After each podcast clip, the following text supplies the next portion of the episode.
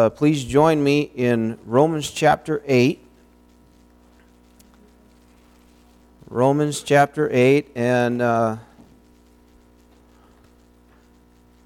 so I've had a couple weeks to kind of write some things down that uh, I, I hope and pray will be a help to you. Um, you know, it's little notes scribbled here and there and things that the, the Lord kind of lays on my heart. And uh, the trouble is, Pastor preached half those things this morning. So, um, so uh, this could be a short sermon, or, you know, maybe I'll just repeat everything and uh, you guys will be, you know, hopefully forget everything and uh, be like, hey, got something new from the Bible. Um,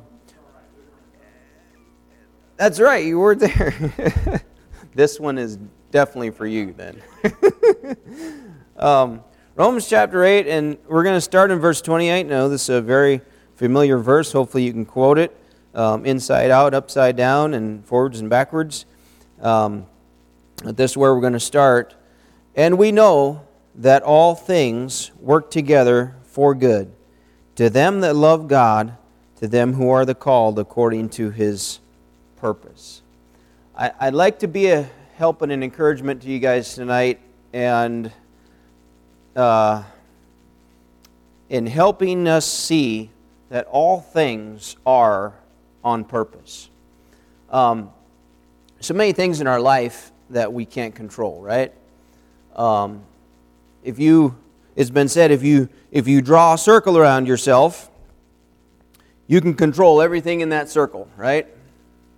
But everything outside of the circle is really out of your control. Um, the things that other people do, the things that uh, happen to us, our, our circumstances, um, those are things that uh, we may have a little bit of influence in sometimes, uh, but really we don't control uh, those things.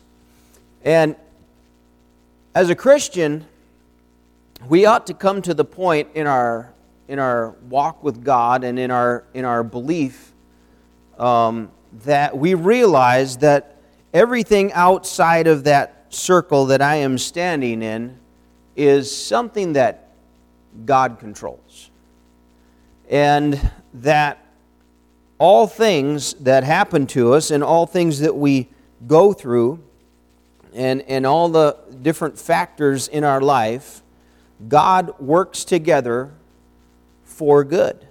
And He does it for a reason. Um, he, he, doesn't, uh, he doesn't say, oops, right? I mean, uh, God doesn't make mistakes. And, you know, we, we know that. We'll, we'll nod our heads and we say we know that. Um, but we get out in the middle of problems and we get out in the middle of situation and, uh, and we quickly forget that, right? Um, and, uh, you know, God doesn't get surprised. God knows the future. God is everywhere. He's in the past, He's in the present, He's in the future. And, um, and, and so everything that is happening now, in God's mind, it's already happened. And everything that will happen to me tomorrow, it's as good as done. Nothing surprises God. You know, God didn't say, oh no, there's this thing called COVID that's happening to, you know, the world. It didn't surprise him. God wasn't surprised when, when uh, we lost our, our good president, you know. Um, he wasn't taken aback. So um, I want to take us through some passages in the Bible, and uh, I want us to walk away tonight realizing that everything that God is doing in your life, in my life, He's doing it on purpose. And um, so let's start in Genesis. If you would please join me in Genesis chapter 50. And I'm going to take for granted tonight that uh, most of you guys know some of these stories that we're, we're going to turn to. This is the end of the life of Joseph. Joseph uh, was the one favored son of Jacob. His brothers hated him. His brothers wanted to get rid of him. And so they, uh, they threw him in a pit. Um, and then, unbeknownst to Jacob, their father, they sent him out, uh, sold him to be a slave. And uh, Joseph winds up in Egypt. His dad thought he was dead. Um, Joseph winds up in Egypt. Uh, he, he gets brought into a certain household of a man named Potiphar. And Potiphar sees he's a diligent young man and he allows him to become ruler over all of his stuff until one day Potiphar's wife lies about him and Joseph gets thrown back in jail um, to sit and rot.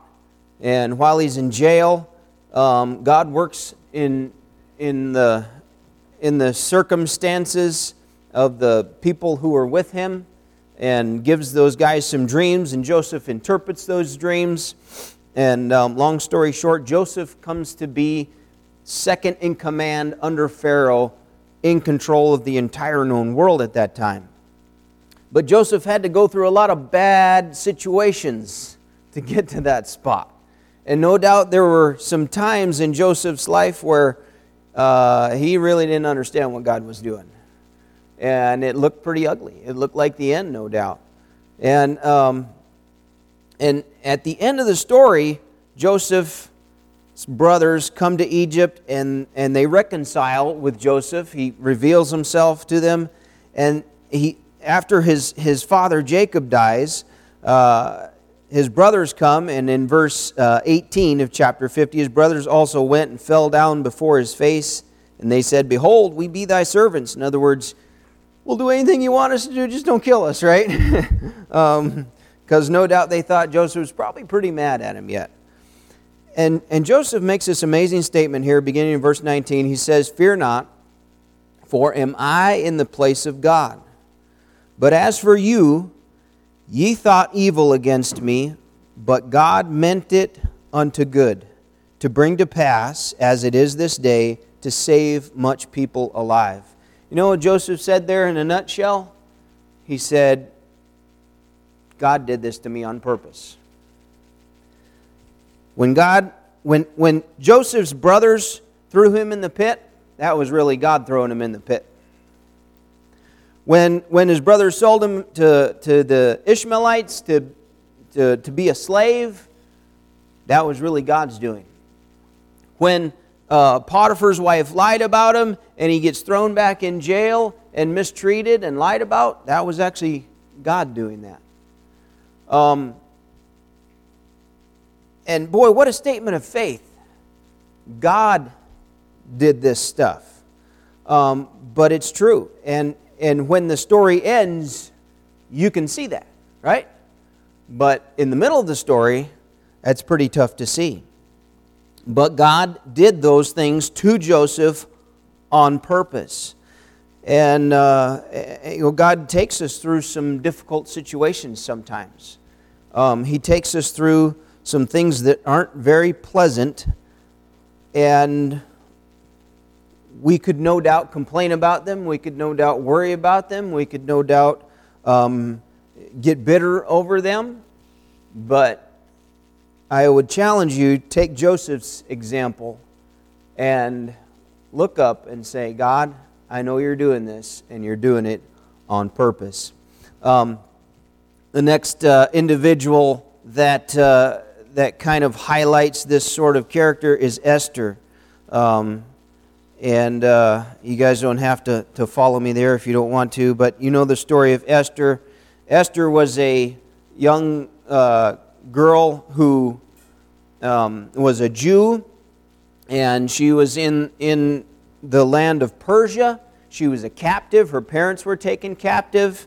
Um, the, the, the, um, the scenario wasn't the greatest, I'm sure, for a captive girl in a foreign land. Um, and through an unusual series of events, the king of that foreign land, Ahasuerus, he needed a new wife. He must have been American or something like that, actually, but he needed a new wife. and um, so uh, Esther joins this big uh, parade of ladies that go by this king, and the king picks himself a new wife. And it just so happened to be Esther. Um, but this king wasn't the kind of king who wanted his wife with him all the time. Uh, he only wanted his wife once in a great while. And he was a busy guy, no doubt. And so if if she came into the king's presence, or if anybody came into the king's presence uninvited, uh, they got dragged outside and beheaded. It was, it was not, he was, he was not a nice guy. Um, and, uh, and, and pretty soon, um, Esther finds out about this plot to kill her people, to kill the Jews. And she communicates with her uncle, Mordecai, and her uncle challenges her to go into the king's presence and plead for her people. And uh, she says, You know, um, if I go to the king and he doesn't invite me, it's not going to end well, right? And, and this is what Mordecai says back. He says, For if thou altogether holdest thy peace at this time, in other words, if you don't go talk to the king, then shall there uh, enlargement and deliverance arise to the Jews from another place, but thou and thy father's house shall be destroyed. And who knoweth whether thou art come to the kingdom for such a time as this? And that must have sparked something in Esther's heart. And she realized hey, yes, I am here on purpose. I am here for a reason. And, um, and, and so she tells her uncle to, to, to pray and, uh, and fast and pray. And she begins um, to, to go to the king. And the king accepted her. And you guys know the story. Um, God brought uh, miraculous deliverance to his people. But Esther had to reach that point where she realized this isn't about me. This isn't about my life. If I, if, if I uh, perish, I perish, she says. Um, so she was willing to deny herself for the purpose that God laid out in front of her. Um, you know, a lot of times fear keeps us from realizing the purpose that God has for us in our life. Fear is a powerful thing, isn't it? I mean, you, you, you, uh, you guys understand how um, crazy this, uh, the corona fear is. Um, I mean, we've got a 99.9% chance of surviving this virus, and we're all hiding in our houses and wearing masks, and we got to get a shot. And I don't know if you guys are all on the same page as me, but that's just kind of crazy. They are, they are developing a fear in our country of this thing, and it's, and it's in an effort to control us, is what it is. Um, it's a sad thing. Um, when. Uh, when I was in Florida for a little while, I was learn try to learn how to sell air conditioners. I've mentioned this before uh, because it's, it's kind of one of my traumatic experiences in life, and uh, and and they taught us they taught us this, the way these salesmen think. They taught us that people are more motivated by fear than anything else in the world, and I never fully realized that. And, but as I watched their techniques and how they talk to people and manipulate people and cause people to be afraid, and I tell you, if you're in Florida and the cold air ain't blowing, it's scary. I mean, it's bad. but, but they, they worked off of the fear principles. And um, the, devil, the devil does the same thing to us, guys. I mean, he causes us to be afraid of stuff to be afraid of, of losing, to be afraid of maybe losing a friend, maybe losing a family member, or, or being afraid of, uh, you know, ruining your reputation, um, ruining, you know, your opportunity to have stuff in life. Um, I, I don't know. Uh, you name it, and he'll make you afraid of it. Um, the devil is a liar. And the way the way that lies work, lies cause us to fear. Um, and, and so you have to reach a point, just like Esther did, where you say, I am not going to be afraid. I am going to live with the purpose that God has for me. Um, we got to move on here. Let's talk about Job a little bit. Pastor kind of waxed eloquent on Job already this morning. Um, but Job was just an incredible man. Um, you know, Job didn't realize he was in the middle of a big spiritual warfare, a big spiritual event. You know, we have Job chapter 1, Job chapter 2, where we see it from the top side, where the devil comes to God and, and they have their discussion. Job didn't know that. Job didn't know the devil came to God and God said, "Yeah, he'll he'll be all right. You can you know you can take his family and his stuff and and and plague his body." Job didn't know that stuff. Um, at least when he was in the middle of it. Um, and yet, throughout the book of Job, he makes those statements of faith, like, "Though he slay me, yet will I trust him. Um, I know my Redeemer liveth. Um, uh, God knows the way I take, and I can't quote this uh, word perfect here, but when he's tried me, I will come forth as gold. Job never lost his faith in the sovereignty of God. In fact, in the whole book of Job, except for chapter 1 and chapter 2, you don't read anything about the devil in the book of Job. In, in his conversation. I mean, the devil doesn't get any credit. The devil throws the kitchen sink at the guy and never once does Job say, Look at everything bad that the devil is doing to me. He never said that. He said, God's doing this. That takes some faith. And that takes some, some dedication to your Creator. Um, and, and, and I think it's amazing, and it shows at the end of the book. Um, let me go, let me read this verse for you guys because I'll, I'll, I'll booger it up. But at the end of the book, like Pastor was saying, God tells Job to pray for his friends. It's in Job 42 uh, 7. It was so after the Lord spoken these words unto Job, the Lord said to Eliphaz the Temanite, My wrath is kindled against thee and against thy two friends, for you've not spoken of me the thing that is right, as my servant Job hath. Now, Job didn't understand what God was trying to do. And, and you can read a lot of statements where Job was just, I mean, he was in despair. But yet, in his despair, he didn't lose his view of who God was. He didn't lose sight of the fact that God is doing this on purpose. He, no, no, he didn't have a clue what the purpose was at the time. He didn't understand what was going on.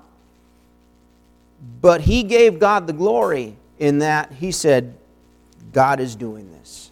And God said, That's right, sure am. And at the end, um, God honored him and honored his faith and honored his, his, uh, uh, his, his courage for standing up and doing what was right and saying what was right about him. Um, think about the, uh, the Apostle Paul and the stuff that he went through. He went through some pretty incredible um, events, and he kept going through the difficult times because he knew that God had a purpose for his life. I'm going to read you guys a verse in uh, Acts 26 um, where he is talking to King Agrippa, and, and he's, he's recounting his conversion experience where he met Jesus on the road to Damascus. And he says in Acts 26 16, um, this, was, this was him rehearsing the words that Jesus said to him. Uh, Jesus said to him, But rise and stand upon thy feet, for I have appeared unto thee for this purpose, to make thee a minister and a witness, both of those things which thou hast seen and of those things which uh, I will appear unto thee. So Paul got a hold of the fact that God's got a purpose in my life. And Paul went through, you know, beatings and, and he got stoned and shipwrecked and a lot of times without food and, and all that kind of rough stuff. Um, he had friends turn on him. And yet he says about his stuff that he's gone through in Second Corinthians, he calls them light afflictions. He said, These light afflictions aren't worthy to be compared to the glory. on the other side. Light afflictions? I mean, they pretty much killed that guy just about every town he came to, you know? Um, and yet, in perspective, he said, This is nothing. I've got a purpose, I've got a job that God has given to me, and I can handle anything that God allows these people to throw at me because God is bigger than all of my problems. Um, so, when you're in the middle of difficulties, remember who God is. Remember, God has a purpose. God does not say, oops. And, you know, so many times it's, it's, it's, uh, it's a shame, but we lose sight of how, how great our Creator is and how sovereign He is and, and, and how all powerful He is. Um, you know, uh, when, a, when a little kid looks up at the sky and they see like a big, a big 747 airplane way up there, they think, wow, that's a little airplane. But you take a little spruce beetle. You guys all know the spruce beetle, the little pincher bugs that fly around. And you have one of them beetles running at your kids. Oh, Dad, there's this big bug that's going to kill me. You know? Those things sound like a helicopter coming in, you know. And, uh, you know, it's all about perspective. That's what we're like sometimes, you know? We, we look up in the sky and we see God a long ways away, and we don't really realize how big He is. We don't realize He's got a handle on everything in our life. And then the devil throws something a little nasty at us, and we're like, oh, it's going to kill us, you know? Um, we have to have the proper perspective. Um, we have to remember God's ways are higher than our ways, as it says in Isaiah 55. God said, My ways are not your ways, my thoughts are not your thoughts. As the heavens are higher above the earth, so are God's ways above ours. And we have to remember God's word will stand. Um, it, it says in the same chapter, His word will not return void. And so when God has said stuff like, I have begun a good work in you and I'm going to perform it till the day of Jesus Christ. When God has said things like Romans 8 28, um, all things are going to work together for your good. When God says stuff like, I'm the same yesterday, today, and forever, and so you can be content in whatsoever state you're in. Um, when God says stuff like, My grace is sufficient for thee, you can take it to the bank. You can rely on that. You can trust in that um, because in reality, we're not holding on to Jesus. Jesus is holding on to us. Um, let's go to a couple verses in the book of Psalm um, where David uh, has something to say similar to that. Psalm 18, 35. David went through a lot of difficult situations. He was anointed king as a young man, and. Uh, and that didn't happen for a lot of years. He spent time running for his life, he spent time hiding in a cave. And David says, and this is most likely written more towards the end of his life, in verse 35, he says, Thou shalt also given me the shield of thy salvation, and thy right hand hath holden me up, and thy gentleness hath made me great. He says almost the same thing again in another psalm, I believe it's Psalm 73. He says, God, your, your hand is holding me up. You see, we can't, we, we're not strong enough to hang on to God. If it was up to us hanging on to God, we'd fall and crash and burn a long time ago, right? Um, thank God He holds on to us. We need to remember how big our God is. We need to remember um, His timing is best. Ecclesiastes uh, tells us that um, He makes, uh, let me turn there too. I'm thinking about the song, In His Time, In His Time. He makes all things beautiful in His time. But I don't think that's what Ecclesiastes says. To everything there is a season, and to every time a purpose under heaven. And then in verse 11 it says, He hath made everything beautiful in His time. See, our deal is, you know, we especially I think in our culture today, we're you know we're we're in a microwave Christianity kind of thing. We want it right now, right? Um, I can't, what was it, last night? I said, I don't have two hours to smoke a burger. Um, that's a long story. Anyway, when I want a hamburger, I want I don't I want it right now. I don't have two hours. Kidding me? Fire the grill up. Give me the flamethrower. I'll burn it.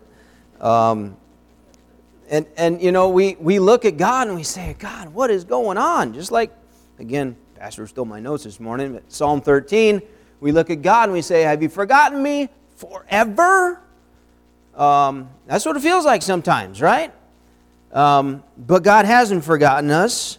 God's timing is just different than our timing, right? Um, you guys, little kids, you, you can associate with me right now in this little uh, scenario. You tell your kids you're going to go do something special. You know, you're going to go to the park or you're going to go on vacation or whatever. And they get wound up about it, right? They get excited. And you can tell them, you can take a calendar and you can show them what day we're going to go do this. It doesn't matter if you tell them that, though. They're going to ask you over and over and over again can we go do this now? Can we go do this now? Can we go do this now? Right? Um, and they'll drive you nuts uh, because their concept of time and their way of doing things is a little different. And as, as Christians, sometimes I think we do that to God, you know. Um, and, and God says, hey, hold on, I got a plan, I got this worked out, just got to be patient. Um, God's timing is different than ours. Somebody uh, once said that uh, God is never late, He's never early either. and, uh, and it's true. Um, God gives you what you need when you need it. He doesn't give you what you need before you need it because He knows most of the time probably we wouldn't be able to handle it or we would squander it maybe. Um, I don't know. But God gives people what they need exactly when they need it. Remember, God's love for you is unending. We, we started in Romans chapter 8 there where it talks about um, uh, the love of God in the end of that chapter and how nothing can separate us from the love of God. Um, Psalm 139 um, says, How precious also are thy thoughts unto me, O God! How great is the sum of them. We need to remember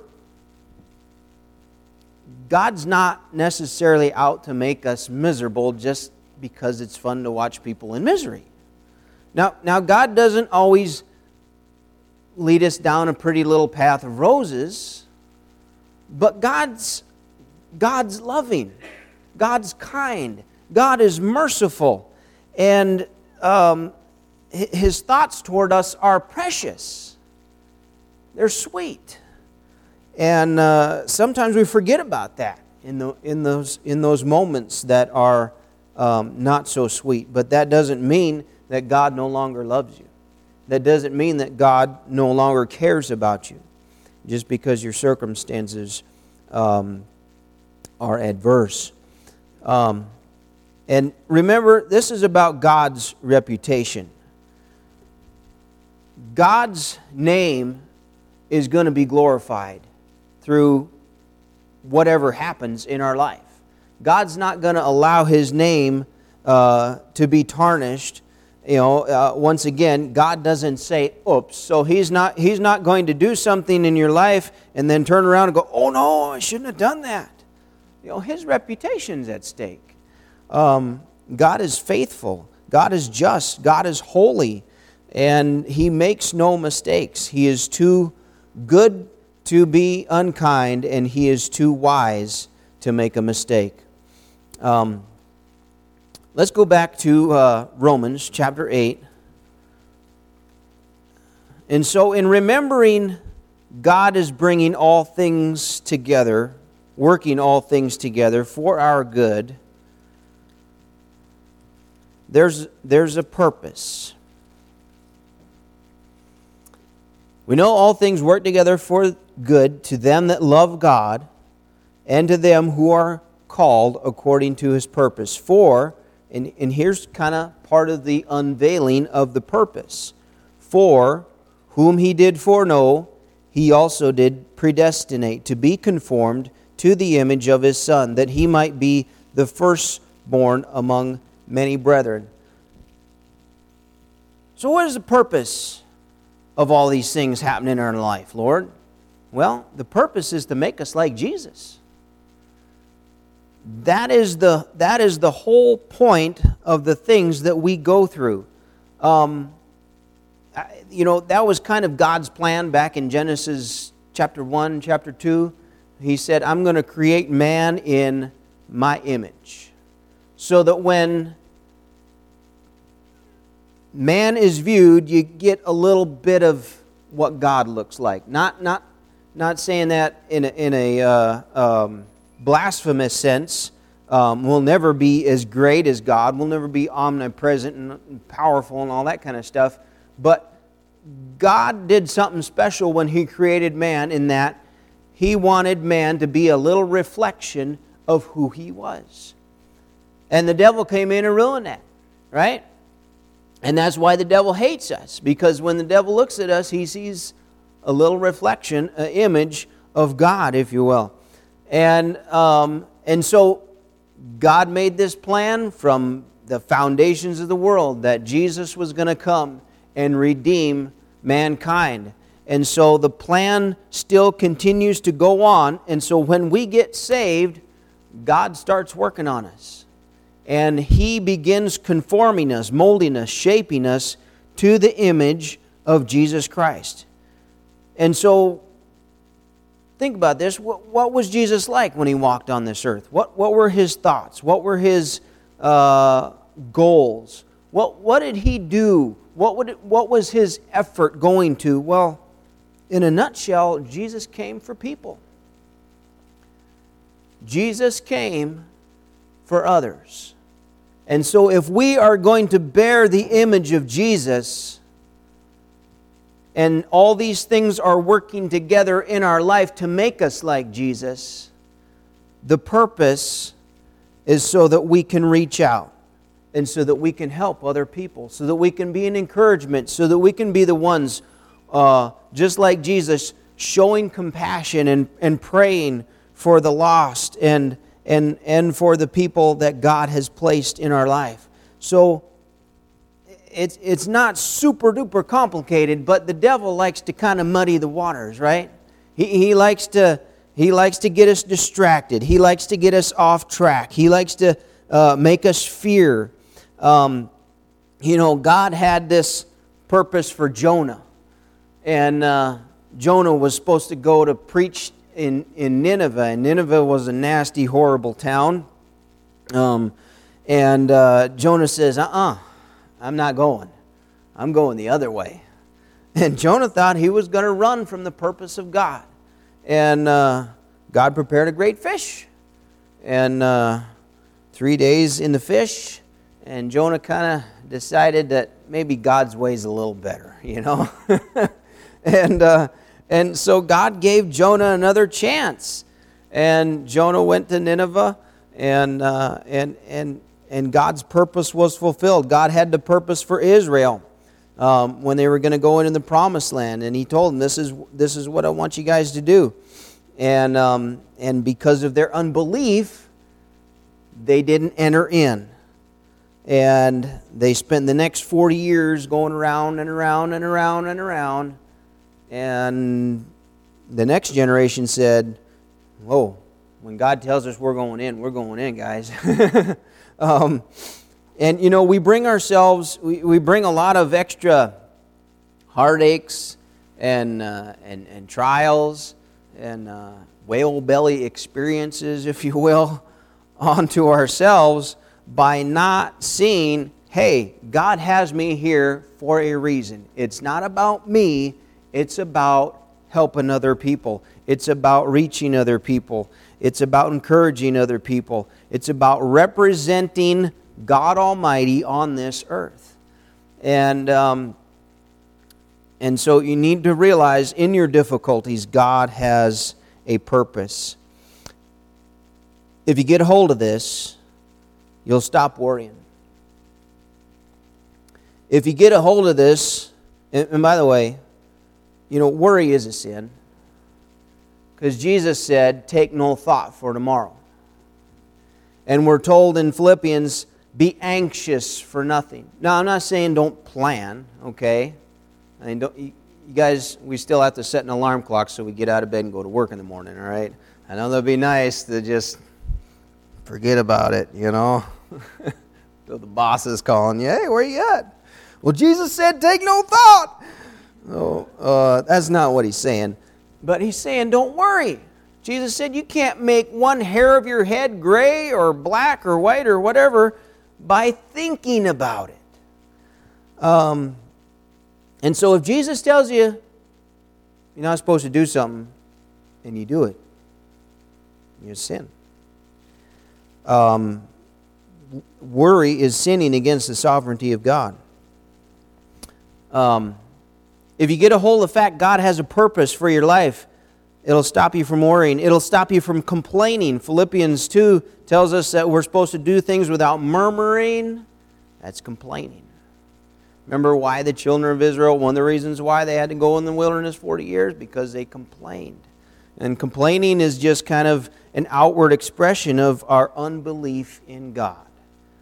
And, um, you know, when when we talk to ourselves about our problems, that's worry. When we talk to other people about our problems, most of the time, unless they're part of a solution, when we talk to other people about our problems, that's complaining. When we talk to God about our problems, that's prayer. And that's when things get done. When we work, we work. But when we pray, God works. Um, so get a hold of the fact that God has a purpose. God has you here in this place for a reason. Um, and, and this comes as you, as you grow in your Christian life. Um, you know, 1 Corinthians uh, has a verse in it that says, When I was a child, I thought as a child. I spake as a child, I understood as a child. Um, but when I became a man, I put away childish things. And you know, we, we really ought to grow to the point in our Christian life where it's no longer just about us and, and, and the pleasures that we want and, and getting, God, please get me out of my mess. You know, um, we need to get to the point in our life where no matter what is going on in our journey, we're grateful that we are journeying with the Lord Jesus we are grateful that Jesus is with us. Um, I stumbled across a hymn. Can I read this? Um, I stumbled across a hymn yesterday when I was picking hymns for uh, service this morning. And this is such a powerful hymn. I don't know how to sing it, so I'm not going to try to sing it. Amen. Um, it's 299. You guys, if you have a hymn book, you want to you want to join me in, in reading this? Um, I got done reading it and I, I, I handed it to my wife. I said, hey, check this out. And she's like, hmm, after she's done reading it. And I said, um, makes me feel like I'm a baby Christian. um, Once it was the blessing, now it is the Lord. Once it was the feeling, now it is His word. Once His gift I wanted, now the giver own. Once I sought for healing, now himself alone. Once 'twas painful trying, now 'tis perfect trust. Once a half salvation, now the uttermost. Once 'twas ceaseless holding, now he holds me fast. Once 'twas constant drifting, now my anchor's cast. Once 'twas busy planning, now 'tis trustful prayer. Once 'twas anxious caring, now he has the care. Once 'twas what I wanted, now what Jesus says. Once 'twas constant asking, now 'tis ceaseless praise. Once it was my working, his it hence shall be. Once I tried to use him, now he uses me. Once the power I wanted, now the mighty one. Once for self I labored, now for him alone. Once I hoped in Jesus, now I know he's mine. Once my lamps were dying, now they brightly shine. Once for death I waited, now his coming hail. and my hopes are anchored safe within the veil. Wow. That kind of puts a finger right on a lot of my problems, right? Um, it's not all about us, guys. It is not all about us. And I want to I want to I want to challenge you. Don't miss it. Um, something interesting that really stood out to me a couple weeks ago. We finished Luke, right, in uh, Sunday morning church. Luke 24. Um, and Jesus was walking down the road talking with the, uh, the two discouraged guys on the road to Emmaus. And um, let's see, this is in verse, uh, verse 28. They drew nigh to a village whither they went, and he made as though he would have gone further. And then they constrained him, and talked him into coming and spend the night with him. You know, Jesus knows what he's doing, right? I mean, Jesus already knew the future. Jesus knew what these guys were going to do. Um, and yet, as they as they walk, and they're getting close to where the, the disciples are going to stop, he's like, "Okay, guys, been nice talking to you. I'll, you know, I'll see you later." And they said, "No, no, no, we're, we're not done. You know, the conversation's not over here. We're just this is just getting good." Uh, they were just beginning to maybe kind of understand some things. And, um, and they constrained him. They said, No, you, you, have, you have to come in and, and, and, uh, and stay with us and, and, and let's talk some more about this. You know, Jesus doesn't force himself on anybody. Um, he did this again in, in Mark chapter 6 uh, when the disciples were in the storm. You guys remember that story? and they were rowing all night. Jesus was up on the mountain praying. Jesus came to them walking on the water. And in Mark it says, and he would have passed by. It makes me wonder, what?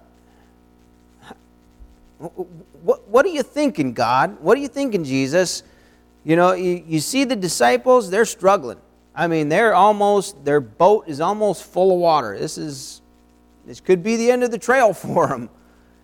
And you come to them, no doubt, with the purpose of helping them out. But then it's almost like he would change his mind and said, oh, okay, maybe they don't want help. And I think God leaves the door open for us in such a way, He wants us to want Him. He doesn't force Himself on us. And if we're going to see his purpose, and if we're going to if we're going to be involved in his plan, and if we're going to see God's hand work in our life, we need to ask him. We need to invite him. We need to constrain him, if you will, to stay with us and help us fulfill the purpose that he has laid out for our, uh, for our life. Um, God interferes with the affairs of men by invitation only. So, my hope and my prayer and my challenge for you as well as for me is let's not miss the fact that God has us here on purpose. That every little thing in our life that is happening, good, bad, ugly, it's on purpose. It's for a reason. Don't miss it. Don't let the boat go down when Jesus is walking past. Let's pray.